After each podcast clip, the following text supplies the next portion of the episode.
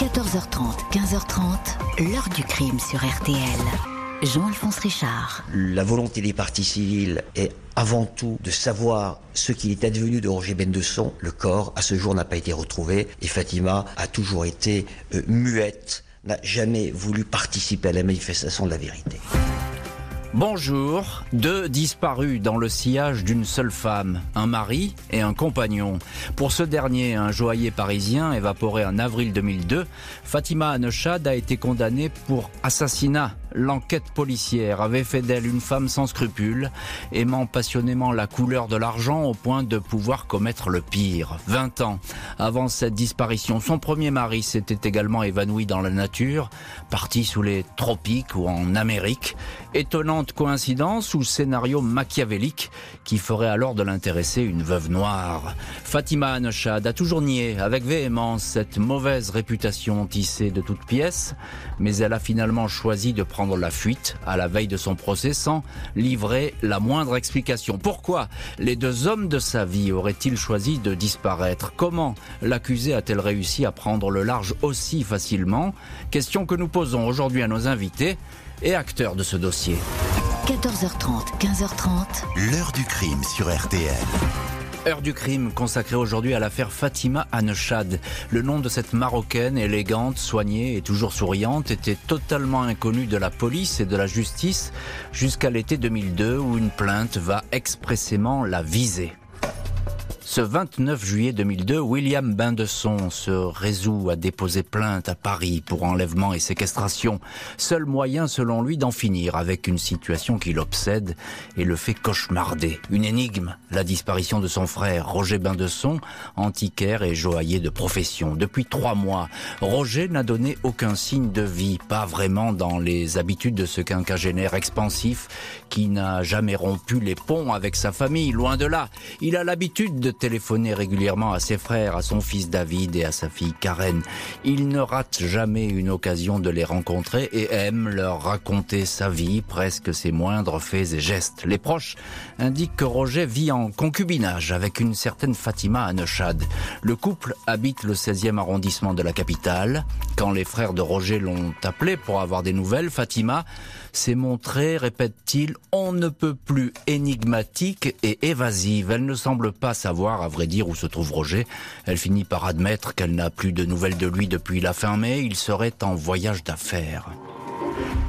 Fatima Anechad partage la vie de Roger Bindesson depuis déjà une dizaine d'années. Le couple s'est rencontré en 1992 autour des tables de jeu du cercle Haussmann, Blackjack et Chemin de Fer. Fatima, une très belle femme, alors âgée de 42 ans, a déjà été mariée puis elle a vécu quelques années avec un compagnon, trois filles, sont nées de ces deux unions. Fatima est née dans une famille marocaine pauvre, près d'Agadir. À 18 ans, sa beauté intéressait les photographes. Elle a toujours raconté qu'elle avait joué toute dans un film des Charlots dans le rôle d'une créature sortie d'un rêve. Roger Bindesson, juif pied noir né à Rabat, quitte son épouse avec qui il a eu un fils et une fille pour aller vivre avec Fatima. Ce joaillier, à la tête de la bijouterie Le Franc Vuillot, installé dans le Louvre des Antiquaires, brasse beaucoup d'argent et le dépense très facilement. Il avait un talon d'Achille, les femmes et le jeu, confiera au Nouvel Ops Jean-Alex Buchinger, l'avocat de la famille. Des voyages, des vacances au bout du monde, beaux hôtels et grands restaurants, le bijoutier finit par faire faillite. En 2000, Roger Bindesson n'a plus un sou devant lui, il travaille dans l'atelier de joaillerie de son fils, mais promet de se refaire. Il a l'idée de lancer un logiciel informatique à destination des professionnels de la bijouterie. Il parle aussi de certaines affaires qu'il pourrait conclure une vente de lingots d'or. La dernière fois que le disparu Roger Bindesson a parlé à l'un de ses frères, Raphaël, c'était le 30 avril 2002, il lui avait annoncé qu'il partait au Maroc pour quelques jours. Il avait déjà son billet de retour dans la poche. 29 novembre 2002, une enquête est ouverte pour enlèvement et séquestration. Fatima Anechad confirme le voyage au Maroc au mois d'avril. Elle indique s'être rendue avec Roger à Tanger. Ils ont passé deux nuits chez sa sœur. Puis Fatima a accompagné Roger jusqu'en Espagne en passant par l'enclave de Ceuta. Il avait des affaires à traiter. Il lui avait parlé d'un coup qui pourrait rapporter jusqu'à un milliard d'euros. La fameuse histoire des lingots d'or. L'occasion rêvée de se refaire une santé financière. Alors qu'il était aux abois. Bain de son lui a alors laissé son téléphone portable. Fatima Anechad, elle, a rejoint de son côté Paris le 5 mai 2002. Et voilà donc dans cette étrange affaire les premiers signaux d'une disparition qu'on va qualifier d'inquiétante. On va voir ce que va donner l'enquête et ce que dira un peu plus tard Fatima Anechad lors de ses auditions. Pour l'instant, il y a l'inquiétude de toute une famille, la famille Bindesson. Bonjour Karen Bindesson. Bonjour. Merci beaucoup d'être aujourd'hui dans le studio de l'heure du crime. Euh, on est très heureux de vous accueillir parce que votre parole est rare et votre témoignage va nous être précieux aujourd'hui. On parle du tout début. Euh, On ne sait pas ce qui s'est passé. Euh, il y a une inquiétude réelle au sein de la famille Parce que votre père, je l'ai un petit peu raconté, c'est plutôt quelqu'un d'expansif. Oui, alors déjà, je, voulais juste apporter une, une correction, si vous me le permettez, par rapport à ce que vous avez dit. À savoir que mon père n'était pas en faillite. La preuve en est, c'est qu'elle a pu voler tout cet argent. C'est justement parce qu'il en avait encore. Et il ne travaillait pas chez mon frère. C'est mon frère qui travaillait chez mon père. C'est ce que j'avais cru comprendre dans le, à la lecture du dossier. Mais, euh, c'était important pour moi de préciser, mais sinon le reste n'a pas de logique. Merci de le préciser. Alors dites-nous euh, un petit peu euh, cette inquiétude qui s'empare de cette famille. Qu'est-ce qui vous fait tiquer au début? C'est l'absence de, de, coups de fil, par exemple? L'inquiétude était que je travaillais chez mon père, donc avec lui. Et à cette époque-là, j'habitais également chez lui. J'avais laissé mon appartement pour retourner vivre chez mon père. Et donc, euh, du jour au lendemain, il part à Becquel, chose qu'il avait l'habitude de faire. Mais sauf que cette fois-ci, il part en disant Je vais faire une affaire, cette affaire sera mon refait. Et donc, il part. Je n'étais pas plus inquiète que ça, sauf qu'elle rentre et lui ne rentre pas. Mmh. Et à partir de là, des questions commencent à se poser, étant donné que mon père, c'est quelqu'un que j'avais très très souvent au téléphone, plusieurs fois par jour. Il m'appelait pour tout et n'importe quoi. Il appelait ses frères aussi, voilà, C'est quelqu'un d'expansif. Hein, exactement, exactement. Et puis très papa poule. Donc euh, il m'appelait pour savoir s'il avait bien mangé, s'il avait bien dormi, si, enfin pour tout pour rien. Donc vous ne comprenez pas, évidemment. Euh, vous posez la question, je suppose, euh, évidemment à Fatima. Je pose la question. elle m'a dit mais non. Vous dit? il est parti faire une affaire, donc il est encore là-bas. Son affaire n'est pas terminée. Je dis ok, certes, mais hmm. il n'empêche qu'il peut tout de même appeler. Hmm. Elle m'a dit écoute il est dans un problème, il est en danger. Mhm. Donc pour ne pas te mettre en danger, il passe par moi pour te parler. Mhm. Voilà, tout commence comme ça. À l'époque, vous avez quel âge? J'avais 26 ans. Et vous, vous, acceptez ce qu'elle dit J'accepte, j'accepte vous. Vous lui faites confiance? Pas du tout. Pas du tout, mais enfin, vous acceptez, euh, vous n'avez pas le choix, c'est envie de dire. J'accepte sans accepter parce que tout de suite, je préviens mes oncles. Hmm. Je préviens les deux frères de mon père, donc euh, Raphaël et William en leur expliquant, j'appelle d'abord Raphaël pour lui expliquer il y a un problème, elle a tué mon père. C'est tout de suite ma première pensée. C'est votre première pensée Exactement. Bon, euh, c'est important de le dire parce que là, effectivement, on est dans une construction déjà euh, criminelle, hein, je puis dire. Donc la famille est alertée. Euh, bonjour, maître Jean-Alex Buchinger. Bonjour. Vous êtes l'avocat de, de, Karen Bindesson et, et, donc d'une partie de cette, de cette famille Bindesson. Présentez-nous, vous, qui est Roger Bindesson Qui est-il? Roger de Son est un, homme qui s'est fait tout seul, un self-made man. Il a commencé à travailler à l'âge de 12 ans. Et à la force du poignet, il s'est fait sa situation. Comme vous l'avez dit très justement, il avait un commerce au Louvre des antiquaires. Et il était en train de réaliser un logiciel pour les bijoutiers. Hmm. Et il avait mis toute son énergie dans la réalisation de ce logiciel. Et une grande partie de son argent, je suppose aussi. Une grande partie de son argent, mais comme on le verra, euh, il n'était pas du tout en faillite, il avait une fortune personnelle. Cette fortune personnelle, Fatima Deschat s'en est emparée dans sa totalité, entre 500 et 600 000 euros, qu'elle a détourné par divers moyens, de façon euh, extrêmement astucieuse. Et malheureusement, euh, elle n'a pas été poursuivie pour cela. Alors on va voir évidemment, euh, l'enquête va progresser là-dessus sur, sur ce volet euh, financier. Euh, Karen euh, Bindesson, vous la connaissez bien, même si vous ne lui faites pas confiance, vous la connaissez très bien. Fatima est depuis des années. quel couple elle forme avec votre père? On a l'impression que ça se passe bien. Oui, moi je voyais au départ, au tout départ, hein, je parle quand il l'a rencontré, je voyais mon père amoureux. J'avais l'impression qu'il qu'il avait une liberté qu'il n'avait pas eu avant. Mhm. Voilà, qui, qui rencontrait quelqu'un qui, qui, quelque part, avait les mêmes origines que lui, entre guillemets, cette, euh, ce, ce, petit plaisir oriental qu'il aimait tant. C'est le Maroc, euh, Exactement. Donc, euh, c'est cette espèce de, de, de, culture un petit peu commune. Et, et, je le voyais vibrer pour cette femme, on va, mm. on va le dire clairement. Et, est-ce que Fatima est bien acceptée par votre famille? Moyennement. Par, le clan Bain de Son, on peut l'appeler comme ça, c'est pas péjoratif. Moyennement, parce que, parce que dès le départ, en fait, elle a, elle, elle a fait elle a acté, on va dire, pour, en faisant en sorte de diviser pour mieux régner. C'est ça. De manière euh, très vicieuse, euh, euh, très lente, mais elle a, toujours fait en sorte de diviser pour mieux régner. Et c'est ça qui a fait qu'il y a eu un problème avec ma famille. L'enquête va évidemment se focaliser sur la compagne du disparu, dernière personne à avoir vu vivant Roger Bindesson. La famille ne va pas manquer de l'accabler, la décrivant comme une femme prête à tout. Fatima Anechad ne se dérobe pas lors des convocations des enquêteurs. Elle raconte ainsi qu'après avoir accompagné Roger Bindesson en Espagne, début mai 2002, celui-ci l'a appelé. Roger lui annonçait son intention de se rendre jusqu'à Anvers, le paradis des diamantaires, pour y mener à bien une juteuse transaction financière. Un diamantaire belge qui connaissait Bindesson dit avoir été effectivement informé de sa présence à Anvers à cette époque, mais il ne l'a pas vu personnellement. Fatima Anechad indique qu'à son retour de Belgique, Roger avait le crâne rasé et lui a montré un passeport belge au nom de Christian avec lequel il voyageait. Ils se sont revus à Marseille le 28 mai. À la demande de Roger, Fatima lui a apporté sur place 80 000 euros en liquide nécessaires pour conclure un marché, ainsi que trois costumes, des pulls et des chaussettes. Le couple est ensuite resté en contact de façon épisodique. Roger l'a appelé une fois à Agadir où elle séjournait pour lui dire qu'il la rejoindrait prochainement quand il en aurait fini avec son affaire. Raphaël, le frère de Roger, ne croit pas aux explications de la compagne qu'il décrit aux policiers comme une femme manipulatrice, machiavélique et capable de tout. Les proches de Roger Bindesson ont commencé à avoir des doutes sur son absence à cause notamment d'une vente aux enchères prévue à Besançon au mois de mai 2002, le 13 mai 2002.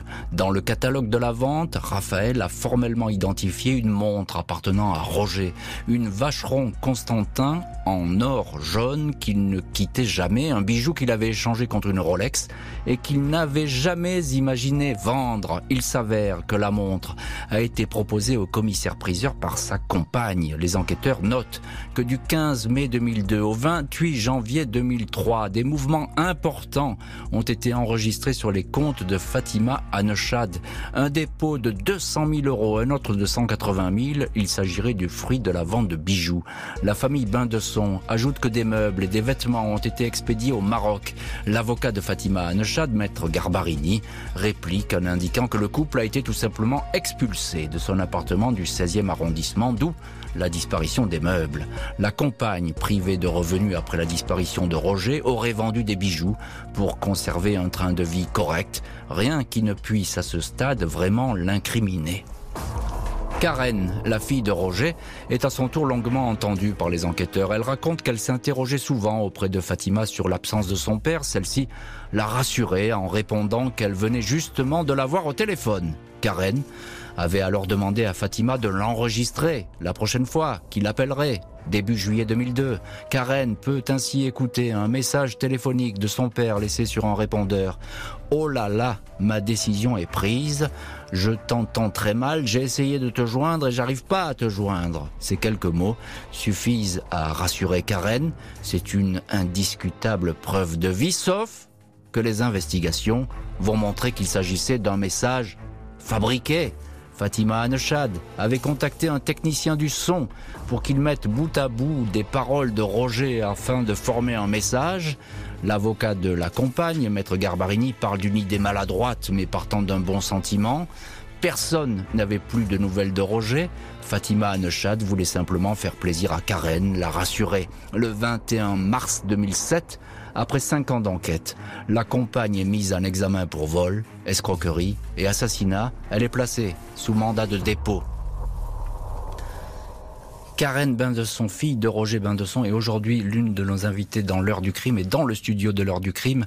Il faut que vous nous racontiez cette histoire de message téléphonique qui est assez histoire ahurissante. Oui, alors pour vous raconter donc le départ, comme je vous ai expliqué, pour, pour moi dès le départ. À partir du moment où elle est revenue. Vous aviez un doute Voilà, c'était même pas un doute. J'ai clairement été voir mon oncle pour lui dire elle a tué, c'est sûr. Voilà, elle a fait exactement comme avec son premier mari, elle a tué, elle a tué mon père. Petite parenthèse, qu'est-ce qui vous a fait dire ça? En deux mots Qu'est-ce qui vous faisait dire ça, avoir ce pressentiment? C'est, ben, comme vous dites, un, un pressentiment, mais un pressentiment tellement fort. Déjà, il y avait cette disparition de son premier mari, qui, pour moi, qui a toujours été problématique. Un, pressentiment d'une fille vis-à-vis de son père, c'est ça? Et voilà, un pressentiment d'une fille vis-à-vis de son père. Et je connaissais tellement mon père qu'il était impossible qu'il ne m'ait pas averti. Qui n'est pas averti. Alors racontez-nous cette histoire de message. Et, donc, euh, donc je vais voir mon oncle pour lui expliquer euh, que pour moi, elle a tué mon père. Et, euh, et lui en était convaincu également. Et donc, il me dit, écoute, rentre à la maison, fais comme si de rien n'était. Et donc, je rentre et puis j'essaye de voir, j'essaye de me coller à la porte le soir pour voir si justement, effectivement, il l'appelle ou pas. J'essaye de rester avec elle 24 heures sur 24 pour voir si elle l'appelle ou pas. Et quand je craquais, que je partais pour aller voir mon oncle ou pour aller voir une autre personne juste pour m'évader un petit peu, comme par hasard, elle m'appelait pour me dire, bah c'est dommage, il vient d'appeler. Mmh. Et donc là, j'avais un, petit téléphone d'une certaine marque où on pouvait enregistrer les conversations en même temps qu'on était au téléphone. Et je dis, écoute, Ma famille est très inquiète puisque je ne lui avais jamais fait part euh, de mon inquiétude à moi. Je faisais comme si de rien n'était. Je dis ma famille est très inquiète. Eux, ils vont appeler la police. Donc, enregistre-le la prochaine fois qu'ils t'appellent. Elle m'a dit mais oui, bonne idée. Bonne idée. Exactement. Et donc là, elle, euh, elle voit que l'histoire monte crescendo. Elle part, mais je ne savais pas qu'elle partait à Marseille. Elle l'a jamais, enfin, elle me l'a jamais dit. Je l'ai su avec la police. Hmm. Et donc elle me dit ah bah voilà, euh, euh, j'ai eu ton père au téléphone, j'ai enregistré la conversation et elle me, le fait, elle me l'a fait écouter. Elle, elle l'a fait écouter à toute ma famille. Et là, vous la croyez? Et bien là, là, pour moi, je me dis, mais ça y est, je, je, je, suis folle. J'ai fantasmé. J'ai fantasmé, j'ai mm. perdu la raison. C'est c'est vraiment euh, fou. Je, et puis, je comprenais pas. Et j'en voulais presque à mon père. Je me suis dit, il m'a abandonné, alors ça veut dire. Oui, Je me dis, il se passe quelque chose de dingue. là, il y a le calme qui s'installe un petit peu quand même, parce qu'on se dit, voilà. Le, euh, calme et pas le calme, parce que à ce moment-là, je dis, mais il faut appeler la police, parce que c'est très grave.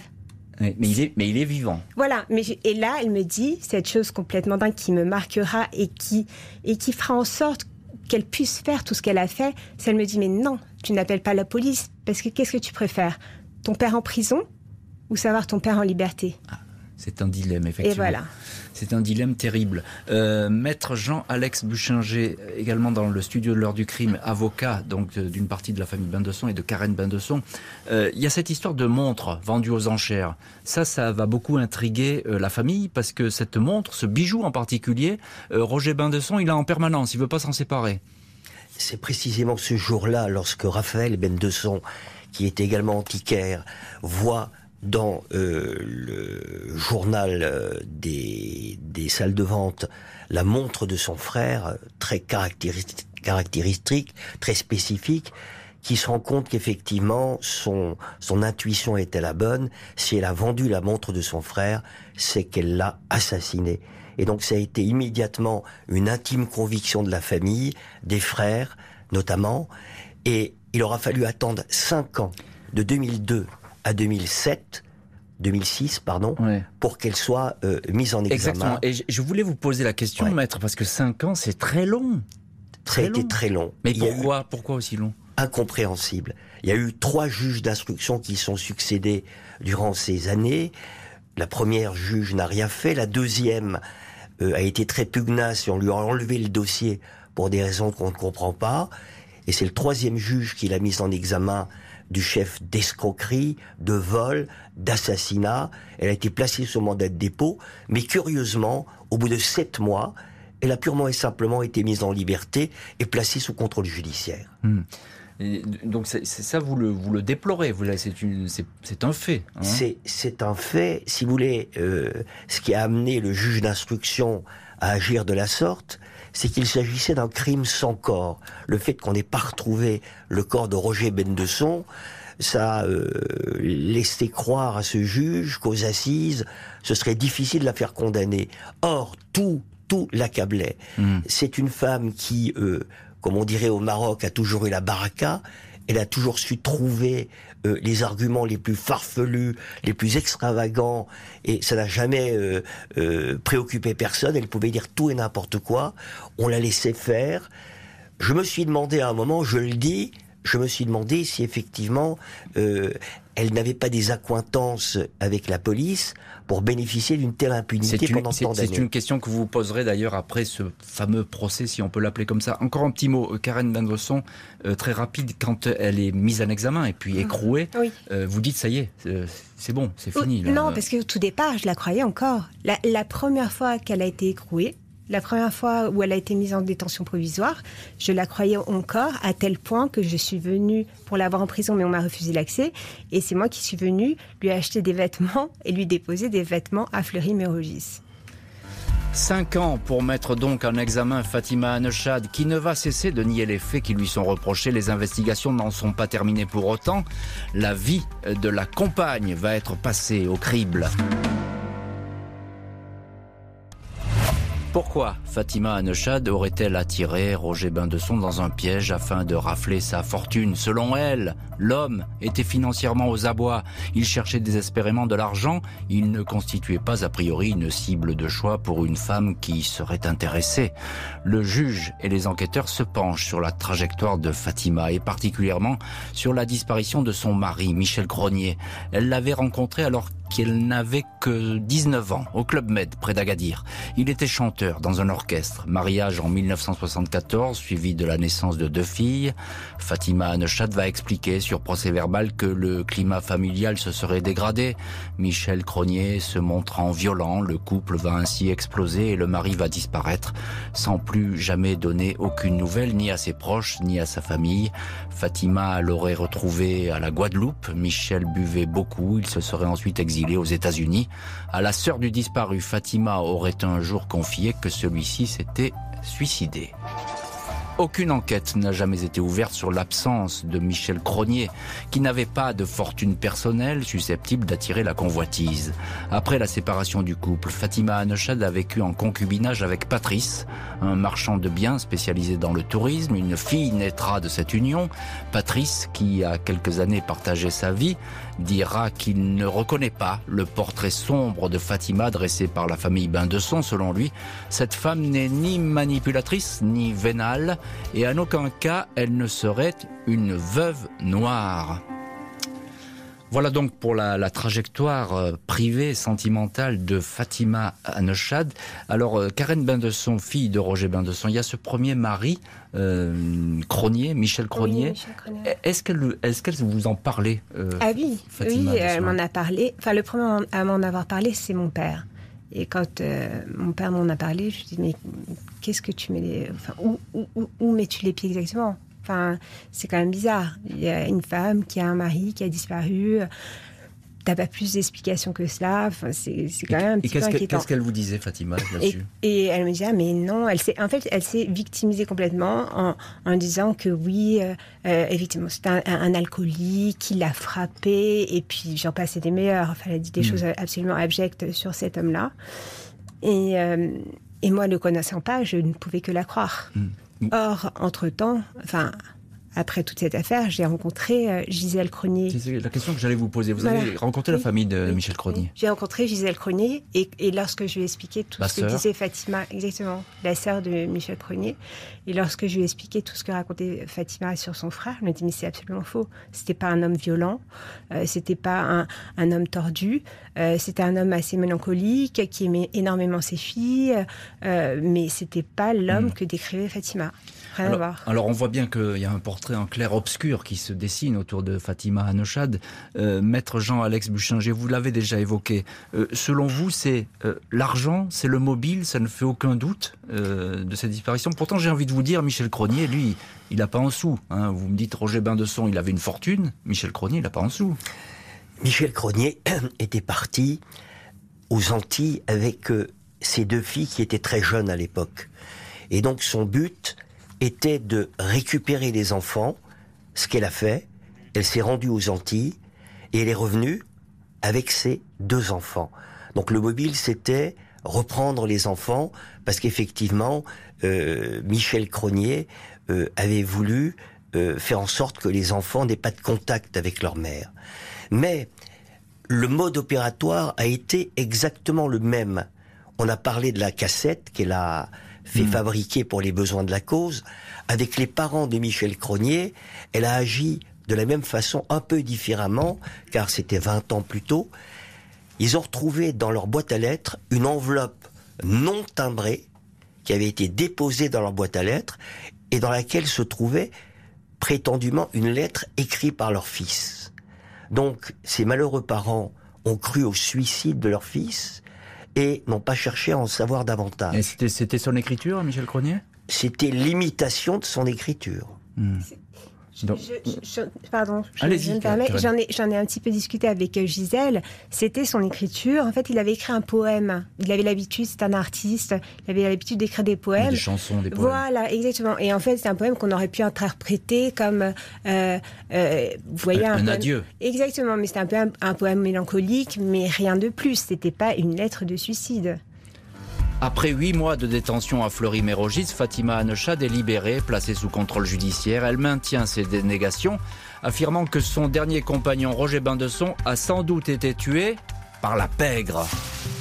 Toutes les recherches entreprises pour retrouver le corps de Roger Bindesson n'ont rien donné, ni au Maroc, où Fatima lui aurait tendu un piège lors de son dernier voyage en 2002, ni en Espagne.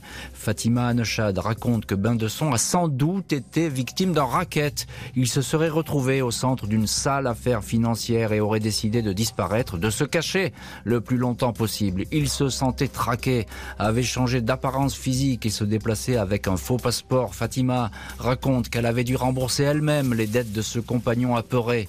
Ce sont des proches du parrain marseillais Francis le Belge, tué en 2000, qui auraient décidé de l'éliminer. Roger Bindesson aurait joué avec le feu et aurait fini par se brûler. Histoire qui ne convainc pas le juge d'instruction, la compagne est renvoyée aux assises.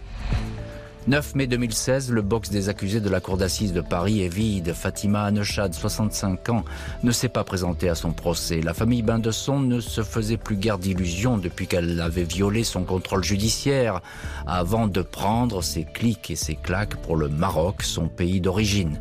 La fille du disparu, Karen, indique qu'elle est déçue. Elle comptait sur ce procès pour connaître les circonstances de l'absence de son père. L'avocat de Fatima Anechad explique lui que sa cliente a décidé de s'en remettre à la justice marocaine. Si elle doit être jugée, ce sera chez elle. La partie civile parle d'un procès escamoté et estime que la fuite de l'accusé est la signature de son crime. Fatima Anechad est condamnée en son absence à 20 ans de prison. Maître Jean-Alex Buchinger, l'un de nos invités aujourd'hui dans l'heure du crime, c'est vous à ce procès simulacre de procès, c'est quelques heures qu'a duré cette audience, euh, que vous dites que le procès a été escamoté et que finalement cette fuite signe le crime.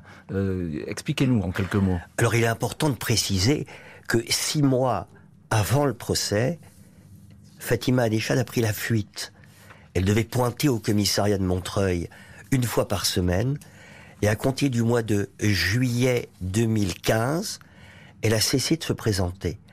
Or, jamais cette absence hebdomadaire n'a été signalée. Mhm. Donc, elle disparaît. Elle disparaît grâce à cette seconde mise en liberté, parce que faut préciser qu'en 2010, elle a été incarcérée une deuxième fois. Elle s'était rendue au Maroc en fraude du contrôle judiciaire.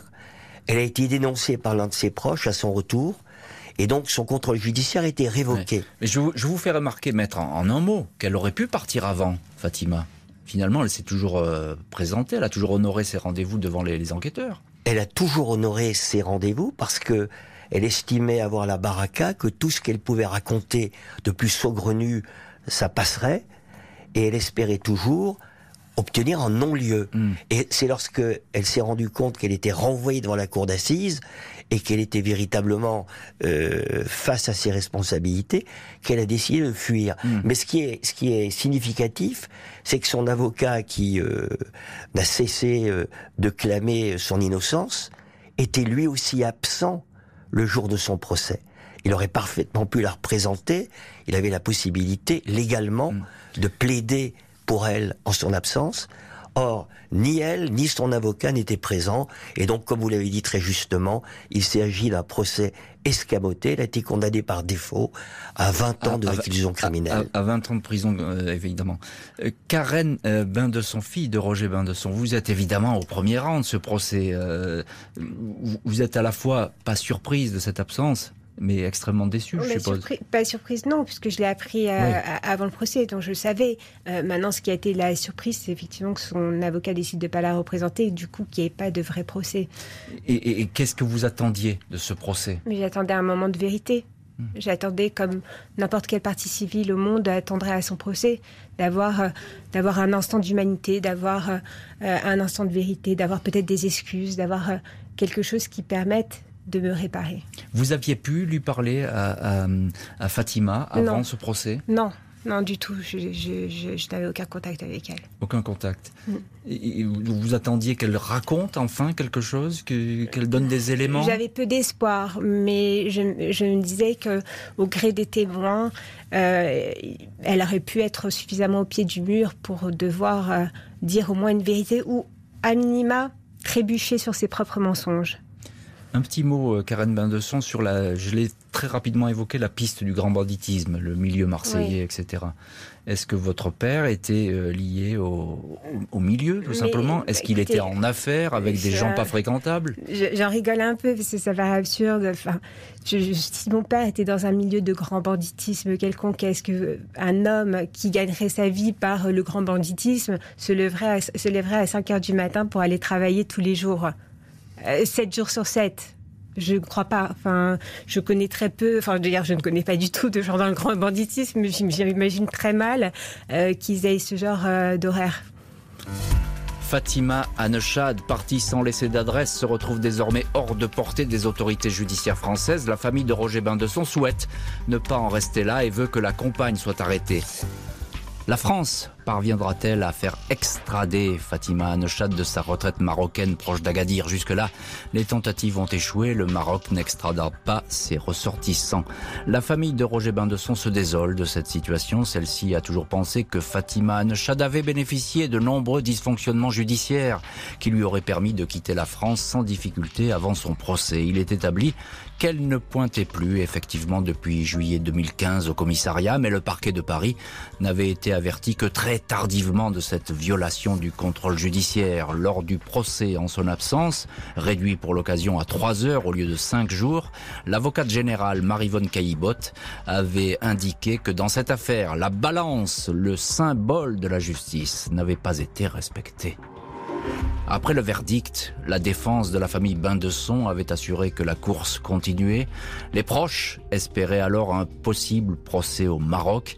Ils avaient déposé une nouvelle plainte pour corruption et trafic d'influence. Maître Jean-Alex Buchinger, qui défendait la famille Bain-de-Son euh, et qui est un petit peu à la, baguette, le chef d'orchestre de, la défense dans cette, dans cette histoire, ou de l'accusation, où est-ce qu'on en est euh, dans les procédures? À la suite de cette condamnation par défaut à 20 ans de réclusion criminelle, nous avons espéré que l'entraide judiciaire internationale, donc le ministère de la Justice, ferait son travail.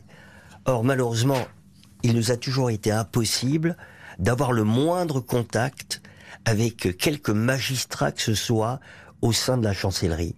J'ai fini par prendre contact avec l'ambassade de France au Maroc. Il y a un magistrat de liaison ce magistrat a bien voulu me répondre, m'a dit qu'il avait bien entendu parler de cette affaire au Maroc, mais apparemment, euh, la justice française n'a pas fait le nécessaire pour qu'elle soit condamnée au Maroc, alors que le crime, l'assassinat, a été commis sur le territoire marocain. Alors il semblerait qu'elle ait été entendue, mais malheureusement il n'y avait personne pour porter la voix des partis civils au Maroc, et encore une fois, il semblerait qu'elle soit passée à travers les mailles du filet. Mais comment ça se fait ça, euh, maître Buchin? Je ne comprends pas. Comment ça se fait que le, dossier ne soit pas transmis? Le dossier a été transmis, mais rien n'a été fait pour que l'accusation soit soutenue devant la justice marocaine. Son avocat, semble-t-il, aurait été présent à ses côtés lors de ces interrogatoires, mais de notre côté, on espérait bien que l'entraide judiciaire internationale fonctionnerait, que le magistrat de liaison à l'ambassade de France à Rabat serait présent. Or, force est de constater qu'il ne s'est rien mmh. passé du tout. Et ce que je souhaiterais, c'est que, par le biais de votre émission, le garde des Sceaux puisse être interpellé afin que nous puissions avoir une réponse, car il s'agit, à mon, à mon sens, encore une fois, d'un énième dysfonctionnement dans le cadre de cette affaire. Karen Bindesson, fille de Roger Bindesson, vous attendez quoi? Un, procès, une interpellation, un procès au Maroc? J'attends qu'elle effectue sa condamnation, en fait. Parce que quand on est condamné à 20 ans et qu'on n'en fait pas une seule journée, pour moi, une peine, elle doit avoir un sens. Hmm. Mais pour cela, il faudrait qu'elle revienne en France et qu'elle qu soit rejugée. là-bas. Mais moi, ça me va très bien. Son avocat a dit qu'elle voulait être jugée dans son pays. Mais soit qu'elle soit jugée dans son pays et qu'elle fasse euh, sa peine dans son pays, ça me va très bien. C'est une affaire euh, qui n'est pas terminée, selon vous. Elle, continue à vous obséder et à vous poursuivre. Ce qui m'obsède, c'est effectivement, comme le disait mon avocat, c'est tous les dysfonctionnements qu'il y a eu dans cette affaire et toute cette, injustice, l'impunité dont elle a pu bénéficier, où elle, a violé un, un, contrôle judiciaire pour se rendre au Maroc, pour organiser son insolvabilité une première fois. On sait qu'elle est euh, euh, euh, originaire d'un pays dont elle n'est pas extradable. Malgré cela, on la libère de sa détention provisoire, on lui met un bracelet électronique. Malgré ça, on lui enlève son, bracelet électronique pardon, et on lui rend son passeport. Hmm. Alors qu'elle a, elle a montré de quoi elle était capable comme votre c'est pas logique. Comme vient de le dire votre avocat, euh, maître Buchinger, vous, vous lancez un appel aux autorités françaises, oui. c'est ça Oui. Vous leur demandez de, se bouger entre guillemets. voilà, pour être gentil, oui, de se bouger, de faire quelque chose, de, de faire en sorte que qu'on puisse pas en, France euh, tuer quelqu'un sous prétexte qu'on n'est pas un national et, euh, et, partir hmm. et ne pas ne pas être extradable, c'est pas normal. Vous pensez toujours euh, à votre père tous les jours aujourd'hui? C'est normal, c'est mon père. C'est la personne que j'ai aimée le plus au monde. C'est mon père. Et vous demandez toujours comment il a disparu Peut-être quelles ont été ces dernières heures, c'est ça? Je me, suis, je me demanderai pour toujours quelles ont été ces dernières heures, pardon. ces dernières paroles, ces derniers moments, ces dernières pensées. Merci beaucoup Karen Bindesson et maître Jean-Alex Buchinger d'avoir été aujourd'hui les invités de l'heure du crime. Merci à l'équipe de l'émission, Justine Vignot, Marie Bossard à la préparation, Boris Pirédu était à la réalisation. Et dans cette heure du crime, le bonus de l'heure du crime, parole à la défense. On reçoit tout de suite maître Pascal Garbarini. Il est l'avocat de Fatima Anechad, celle qui est surnommée la Veuve Noire. Bonjour Pascal Garbarini. Bonjour. merci euh, d'accepter l'invitation de l'heure du crime pour nous parler euh, de votre cliente Fatima Anechad. Euh, la partie civile dit qu'elle est à l'origine de la disparition de Roger Bindesson. Elle a toujours démenti ces faits. Est-ce qu'aujourd'hui encore, alors qu'elle est au Maroc, elle continue à démentir ces, faits et elle n'y est pour rien dans cette disparition? Bien évidemment, Fatima Anechad euh, nie avec force depuis le début avoir une quelconque euh, implication et responsabilité dans la disparition de, de M. Roger Bindesson. Elle l'a martelé durant toute l'instruction, elle l'a martelé à chaque fois qu'elle a eu euh, à s'expliquer devant le juge de l'instruction et également lors de ces mises en liberté qui, je vous le rappelle, ont toutes été acceptées un élément important dans le dossier, c'est ce fameux faux enregistrement euh, de, la voix de Roger Bindesson qu'il va faire écouter à Karen, sa fille. Euh, c'est un faux fabriqué. Pourquoi a-t-elle fabriqué ce faux, euh, Fatima Anchad ben, Fatima Anchad a expliqué pourquoi elle avait fait ce faux. C'est que Roger Bindesson avait indiqué à, à Fatima Anchad qu'il ne souhaitait pas que sa situation qui l'avait conduit à aller chercher de l'or à sa demande d'aller chercher de l'or pour pouvoir le revendre, il ne voulait pas que Fatima Anchad en parle. Donc celle-ci était tenue au secret par, euh, par rapport à la parole qu'elle que, lui avait donnée.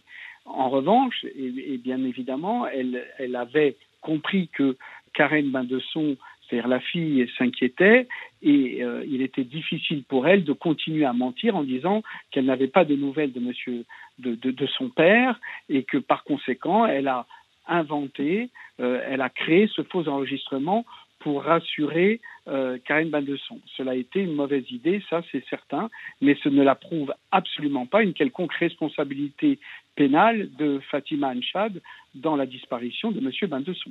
Un mot sur euh, son premier mari qui a disparu et qui, dont la, silhouette est apparue au cours de cette enquête. Alors, d'abord, euh, c'est pas son premier mari parce que c'est son seul mari. Elle a été mariée qu'une seule fois avec cette personne qui a disparu. Alors, je dis d'emblée que cette personne qui a disparu, une enquête a été faite euh, à l'époque de la disparition euh, de, ce mari et il a été euh, décidé de clore l'enquête car il n'y avait aucun élément qui établissait une disparition aurait pu être un crime quelconque. Et en aucun cas, Fatima Anchad a été poursuivie. D'ailleurs, personne dans cette disparition. Pourquoi je dis ça? Parce que ce mari de, de, Fatima Anchad, avec lequel elle a eu deux enfants, c'est lui qui euh, l'a découverte, si vous me permettez euh, cette expression, sur euh, une plage d'Agadir et qui est tombé amoureux d'elle et qui l'a fait venir en France.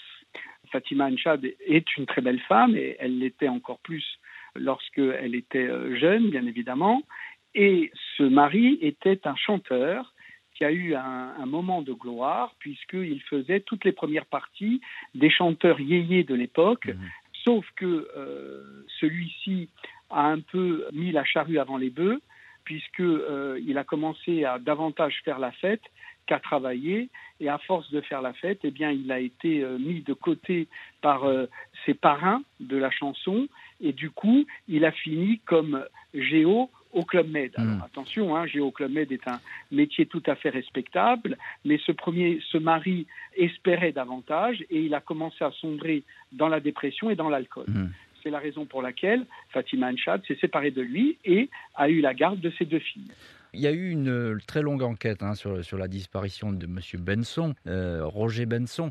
Pourquoi n'est-elle pas venue à, ce procès? Jusqu'à présent, elle, avait répondu à toutes les convocations judiciaires.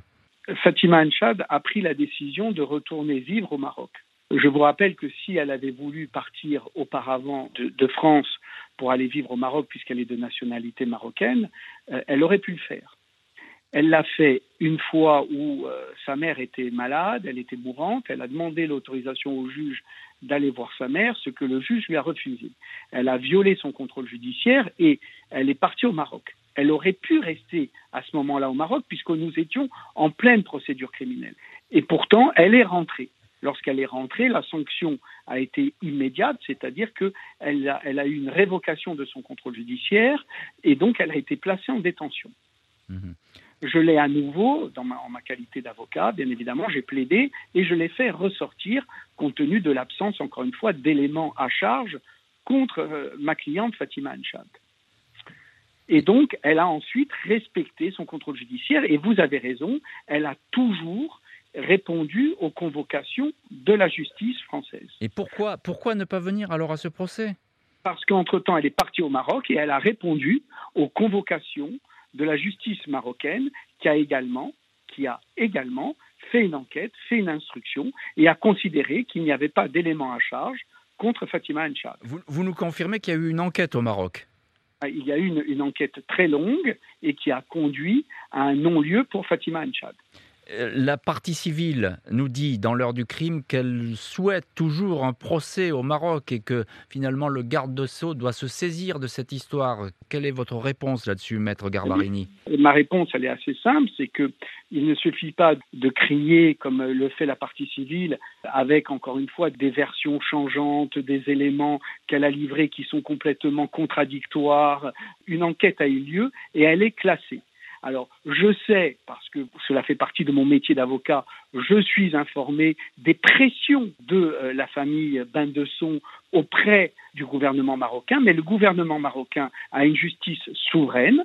Le roi et la justice du roi ont enquêté. Ils ont décidé qu'il n'existait aucun élément à charge contre Madame Anchad. Et je ne vois pas pourquoi il y aurait une supériorité de la justice française par rapport à celle du Maroc. Merci beaucoup Pascal Garbarini, c'était le bonus de l'heure du crime. L'heure du crime, présenté par Jean-Alphonse Richard sur RTL.